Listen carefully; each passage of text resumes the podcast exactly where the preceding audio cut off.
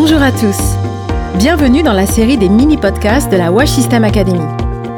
Chaque podcast présente un expert qui explore les différents éléments du renforcement des systèmes Wash.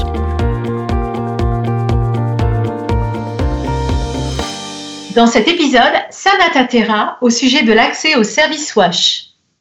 Pouvez-vous parler des personnes qui n'ont pas accès aux services autour de vous? Oui, bien sûr.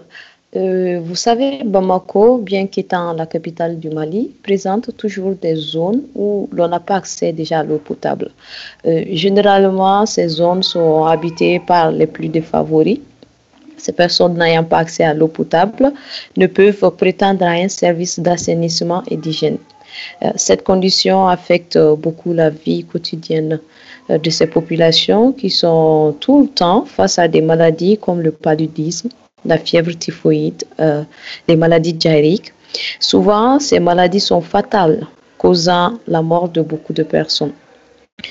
Je dirais que ce manque de services euh, appropriés a un impact considérable sur la croissance des enfants dans ces milieux. On peut constater, constater chez ces enfants un retard de croissance et aussi des infections respiratoires aiguës. En, résumé, je dirais que le quotidien de ces populations reste un challenge permanent. D'autre part aussi, nous avons les jeunes filles et garçons qui passent la majeure partie de leur temps à la recherche d'eau qu'à étudier. Euh, cette condition affecte déjà l'éducation de ces jeunes personnes et sur le long terme, leur avenir. Parce qu'on ne peut pas prétendre à un avenir radieux sans éducation appropriée. Tout ceci nous montre à quel point il est important et vital d'accéder à des services WASH adéquats. Pourquoi n'ont-ils pas accès aux services WASH? Plusieurs facteurs affectent euh, l'accès aux services WASH euh, de ces populations. On peut citer entre autres euh, l'explosion démographique qu'il y a eu à Bamako due à la crise sécuritaire du Nord. Et cette crise a entraîné une importante vague de personnes déplacées vers la capitale qui n'étaient pas préparées pour recevoir autant de personnes.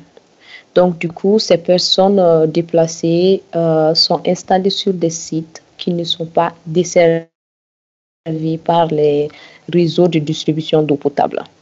Et aussi, nous avons euh, d'autre part une partie de la population vivant dans une extrême pauvreté qui n'arrive pas à se payer les services d'eau du coup euh, euh, les services euh, d'assainissement et d'hygiène aussi.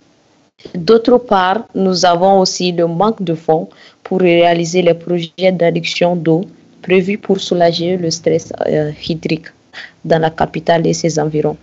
Et il faut noter que le pays jusque-là dépend fortement des investissements étrangers. La bonne nouvelle est que grâce au projet d'adduction d'eau potable de Kabbalah, euh, qui est venu tripler la capacité journalière de production d'eau potable euh, de la capitale, euh, la ville est de plus en plus desservie. On constate que ce projet a considérablement amélioré l'accès à l'eau potable de la population de Bamako. Merci. Merci beaucoup Sanata Terra pour votre participation à la série des mini-podcasts de la Wash Systems Academy.